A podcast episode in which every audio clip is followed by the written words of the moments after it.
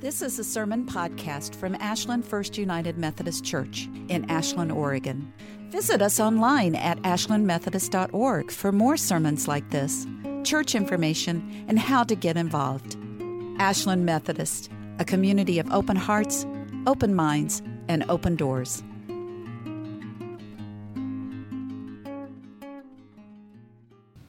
Remember um, last week when I shared that I had a problem with the parable we talked about?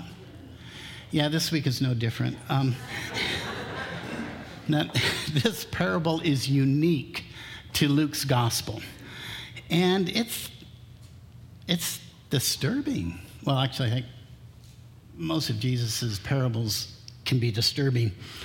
You know, even the writer of Luke tries to soften the blow. You know, but you know, I think the parables, I think they're supposed to rattle us. They're uh, to make us see ourselves in each other in a different light, in the light of God's transforming love. But this parable, this pushes the limit. It does. Um, it, it is full of slander knee jerk reactions, seedy backroom deals, appalling behavior, and no one so much as receives a scolding. In fact, the shenanigans are praised. So I'm going to read it to you, retell it, and then I want to get your reaction. Okay, here we go. Then Jesus said to the disciples, there was a rich man who had a manager, and charges were brought to him that this man was squandering his property. So he summoned him and said to him, What is this I hear about you? Give me an accounting of your management, because you are no longer my manager any anymore. And then the manager said to himself, Oh, what am I going to do now that my master is taking the position away from me? I'm not strong enough to dig, and I'm ashamed to beg. I have decided what to do so that I may, so that when I'm dismissed as manager, people will welcome me into their homes. And so he summoned all of his master's debtors, and one by one he asked the first, How much do you owe my master? And he answered, A hundred jugs of olive oil. And he said to him, Take your bill, sit down quickly, and make it 50. Woohoo. And then he asked another, How much do you owe? And he replied, A hundred containers of wheat. He says, Take your bill and, and, and make it 80. And his master commended the dishonest manager because he had acted shrewdly.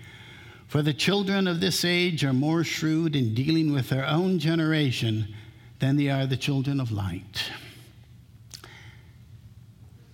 And here's the moral.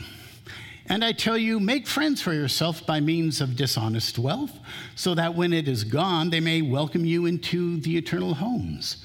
Whoever is faithful in a very little is faithful also in much, and whoever is dishonest in very little is dishonest also in much.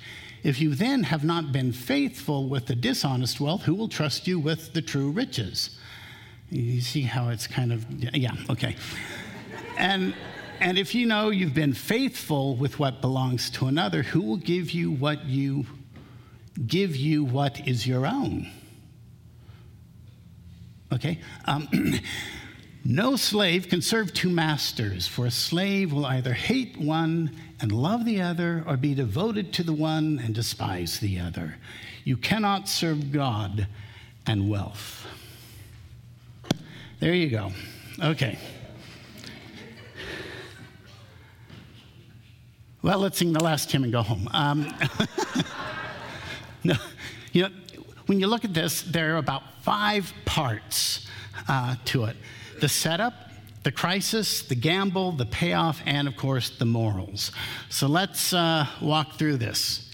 Here's the setup the scene opens when the CEO hears a rumor about a certain manager wastefully spending money.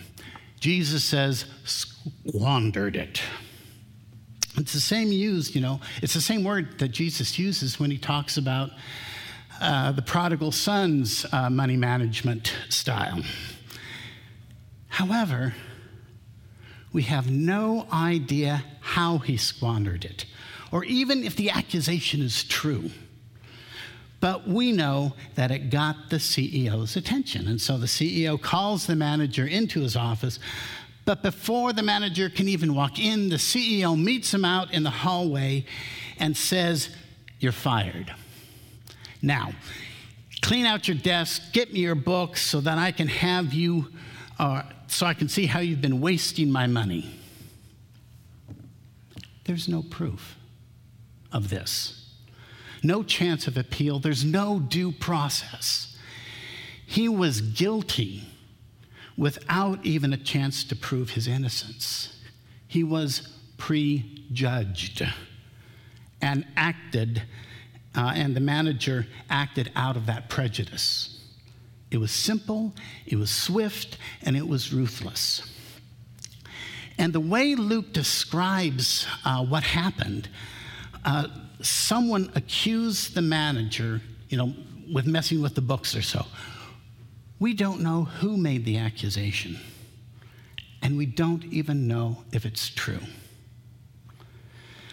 But we do know that the accusation was made out of deliberate malice.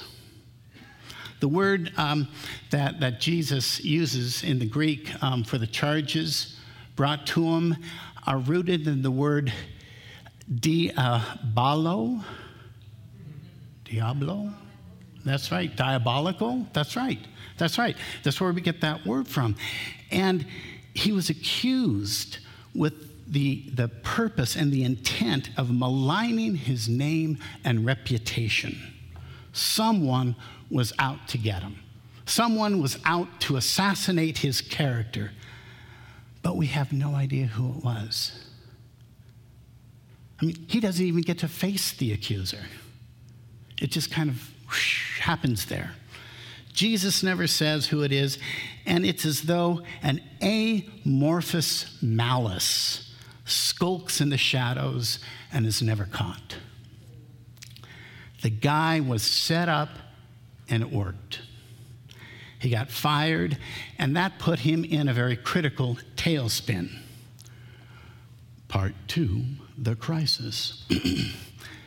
now, I imagine that when this happened, first of all, this is kind of a personal question, but we're all persons, and so I'm going to go ahead. Okay. Have you ever had the experience of being fired, laid off, let go, forced into retirement?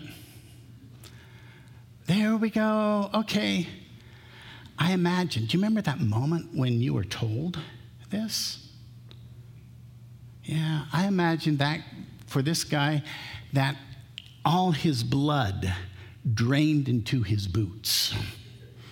You know, when he woke up that morning, he hadn't the slightest inkling that he would be unemployed by noon. And I have had friends and family who've experienced that. As they were being told they were being let go, you know, they're brought into the managers or HR department. That very moment, as they're being given the information, their passwords are being deleted and they're being locked out of the system. And then after those three minutes are over, they are led, escorted to their desk where they clean it out and then they're shown the door. Mm. It is incredibly disorienting. So my heart goes out to this guy. You know, it, it's a scary job market out there. There are about 10 times as many people out there just as qualified as you competing for the very same job. And if you are past a certain age, well, good luck. You wonder what you can do. So you start to take inventory of your marketable skills. You know, I took, I took two years off um, and tried to find work. And you know, it's really weird trying to put together marketable skills for being a pastor. You know, I, I tried to create secular language around it. And I thought, oh my gosh, this is so styrofoam. You know, it, it I wasn't very successful. Um, but I, I, I, I, I'm here today, so thank you very much. well, assessing the you know, the skills, that's what the manager was doing when he said, um, uh, he, when he realized, I don't have the strength for manual labor, and I'm too proud to beg. It's a crisis. How am I ever going to make it now? By the way, that's what a crisis is, remember? Remember that? It, it um, that's a point when you make a decision.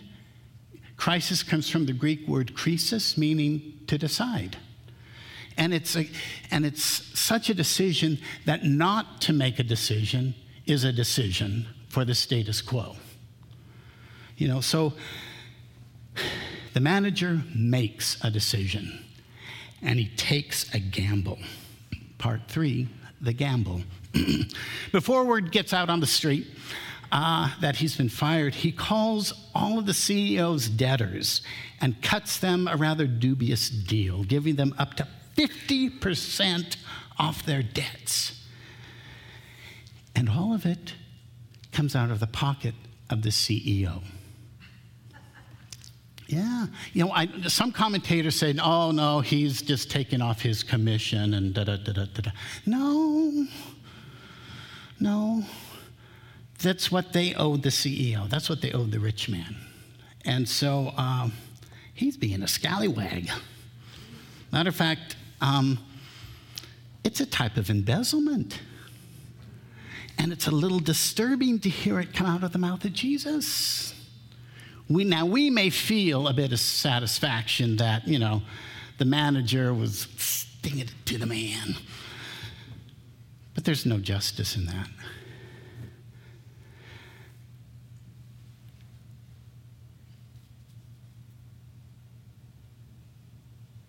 They're acting out of self interest. You know, the, the, um, the uh, managers acting out of self interest, the CEOs acting out of self interest. Um, the, the rich guy, you know, is worried about his profit margins, and then the mysterious slander man was out for spite, and, and the manager's trying to save his hide, and the debt, debtors are out for a steal of a deal. You know, it's all kind of self absorbed stuff, and you're going, well, who's the redeeming character here? Well, wait till we get to the payoff.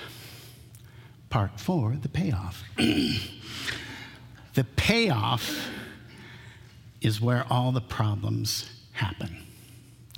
You see, when the master hears what the manager did, he, are you ready for it? Are you ready for it? We already know because I told you, right? He doesn't punish the manager, right? He praises him. Thank you so much for stealing from me. You're such a guy. What? No. And he calls him shrewd. That is living by his wits and pluck and guile and just raw nerve. That's what really bothers me about the parable. I do not mind. I do not mind that old Brer Rabbit pulled another fast one on old Brer Fox. But praise after all, we're Christians here. And this is hardly the story of Christian virtue. I mean, how are we going to teach this in Sunday school? How is Dorita doing it today? okay, boys and girls, go out and commit fraud. but do it in Christian love. Make lots of dishonest money, but remember to tithe it to the church. I mean, is this the lesson we're wanting What's going on here? The accolades are so disturbing. So there's a retelling of the story. What do you think about it? Uh, Melinda.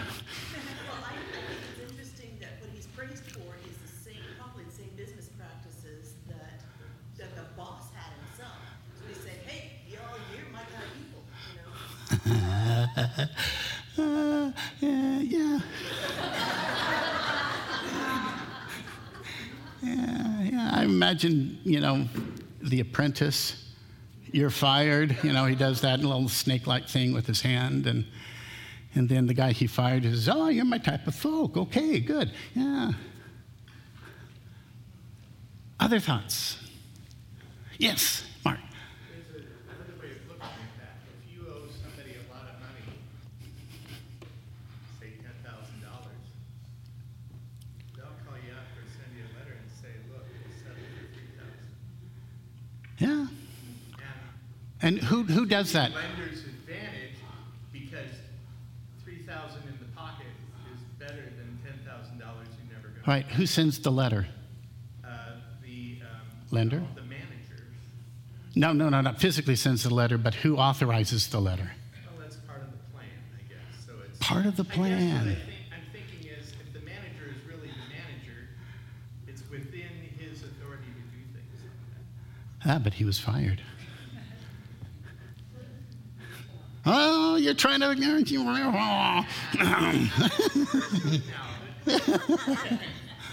Mouse. Well, th- this is, this is something that's probably a little more on my view, but, um, saying you've got a CEO that, you know, not, not great business practices, like legal, but not nice. That's a good point. Yeah, and so then you've got the manager that goes and tells people that their, their debts are cut, like the costs of such, such and such a thing. are Yeah, yeah, being yeah. cut, And announces that to everyone, and so that puts the CEO in a position where, you know, he could say, like, like, hey, you're, like, that's, that was someone that's not allowed to do this, but if he does that, Uh-huh. everyone's going to be very upset.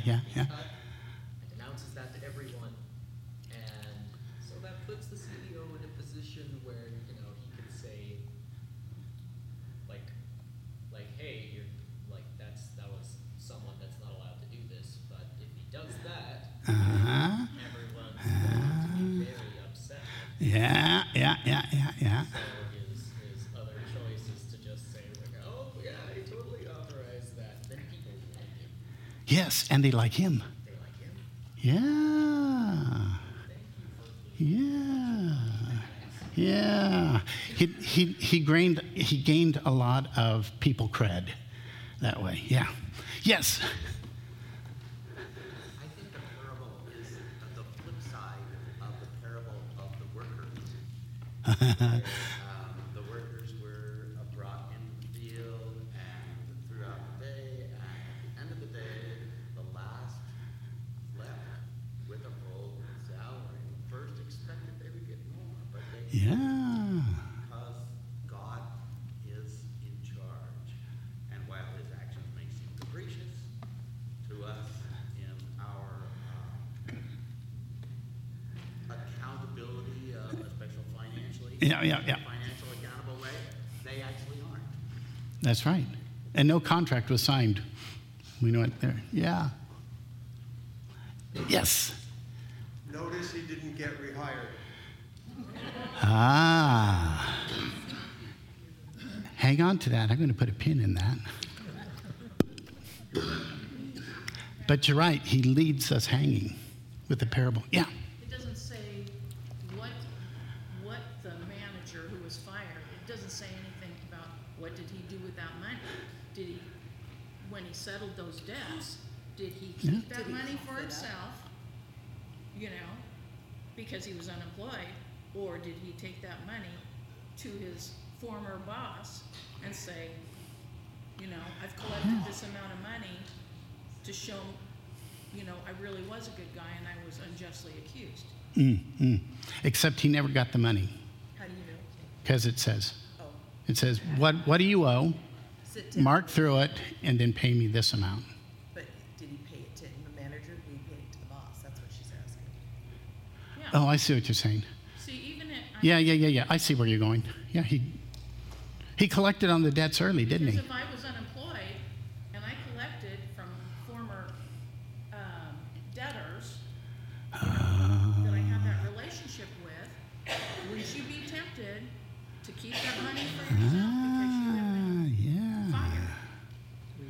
Ah, we don't know. That's one more for the embezzlement side, isn't it? Could be. Yes. I think it's interesting that Jesus is, is frequently in his stories um, causing us to question our our obsession with money being the most important thing. Mm. And maybe this because we automatically go, oh, that's wrong. He he cost him money. That's the worst possible thing. Like we have this Yes. reaction, Yeah, yeah, yeah, yeah. visceral reaction to losing money, Yeah, yeah. and and the focus on money as being the most important thing. And they all do that in this story. The CEO, the manager, the debtors. You're absolutely right. And and the camera is drawn away from the money. And I'm going to come back to that. Yeah. Yes. Um, I was looking at the message of the same, uh, the same one, and it says, Yeah. "The master praised the praised the crooked manager, and why? Because he knew how to look after himself. Streetwise people are smarter in this regard than law-abiding citizens. They are const, they are on constant alert, looking for angles, surviving by their wits. I want you to be smart in the same way." That's kind of interesting. It is interesting. It is interesting. And yes, Mary, then I'm going to continue. I, I just always looked at that story as the manager not squandering the money, but having overcharged everybody to begin with. He was making it right to the people that, that he overcharged. Ah. But I, so that he would have a place to go to. So, that's right. And even the Lone Ranger wore a mask. That's very good. Well, yes, yes. So now I want to look at some of the morals that, that are there. Um, um, the first moral Children of this age are more shrewd in dealing with their own generation than the children of light. Yeah, that makes sense to me. The church is finding itself in, in, a, in a huge quandary now because we don't know how to connect with the world with, with a sense of relevancy. You know, and we struggle to, to, to engage people. Um, but as you know, the church is becoming less and less of a priority for people. So, how can we deal shrewdly without losing gospel integrity? Does faith, faithfulness end with the world's measure of success? Or is there still a Calvary waiting for us? It's an interesting moral, something to contemplate. Second one, I tell you, my friends, or make friends for yourself by means of dishonest wealth, so that when it's gone, they may welcome you into the eternal homes. Don't you love that one? You know, I was tempted to do a children's sermon on that one. that would have gotten me in a lot of trouble. well, more than I'm usually in. Um, I, thought, I thought about taking a wad of cash and saying, hey kids, do you see this? I swiped it from the offering plate. Yes. And, and I'm going to give it to you because I want you to be my friend. Okay? And then I, I, just offer them, offer them the money, you know, crisp and clean and wonderful. And I have Terry having a heart attack back here. but I then imagine the phone calls and the inevitable meeting with the SPR and the district superintendent. But you know, if I lost my appointment, I could bring my family and stay with you because, after all, Jesus says, uh, mm, well, all right, that wouldn't work. Okay. Moral number three whoever is faithful in very little is faithful and so also in much, and whoever is dishonest in very little is also dishonest in much. And that makes sense to me. Your patterns of motivation and behavior will be consistent for the most part. In the little things, they might also be that way in the big things. Now, I can roll with that.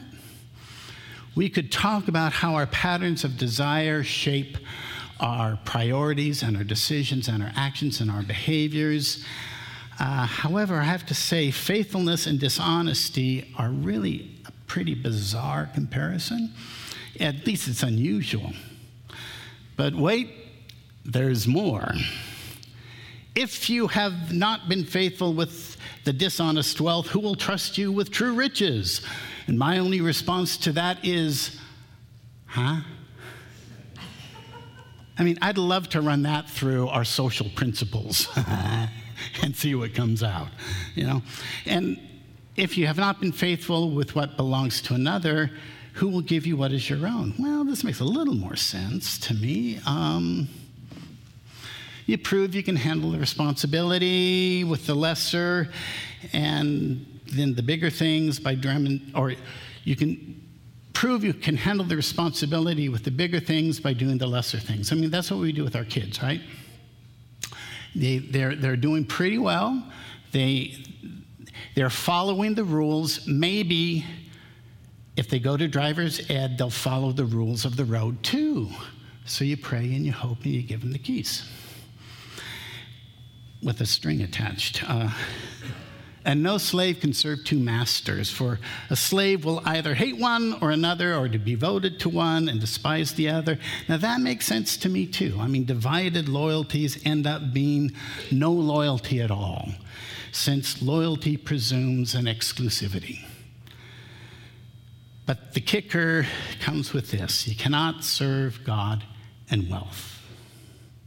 And that's how it ends up. But all of those different morals, you know, finally to get to that point, you know, scholars who have, studied the scriptures argue that these morals don't actually come from Jesus, but are interpret, interpolations by the writer. Luke is trying to, to make sense of a rather dubious parable. And so he comes up with these different and disjointed morals in order to try and redeem them. Some are better than others, but there you are. The thing that some of you guys were, were, were touching on, the thing that surprises me in this whole story is how mercy suddenly shows up. You know, it seems to come on the scene unexpected. And we see all of a sudden mercy happening in their interactions with each other. You know, the, the debtors, the, they get an unexpected windfall as portions of their debt are forgiven. It also happens with the master's response to the ex manager. He doesn't take him to court for embezzlement, but commends him. Mercy. You know, Portia's right. Mercy is twice blessed in the one who gives it and the one who receives it. And this is where uh, we come back to the, the pin, Chris, right? um, straw poll. How many of you think the manager got his job back? Oh, okay, a few, okay. Yeah, a few. Okay, a few more. Ed goes, mm.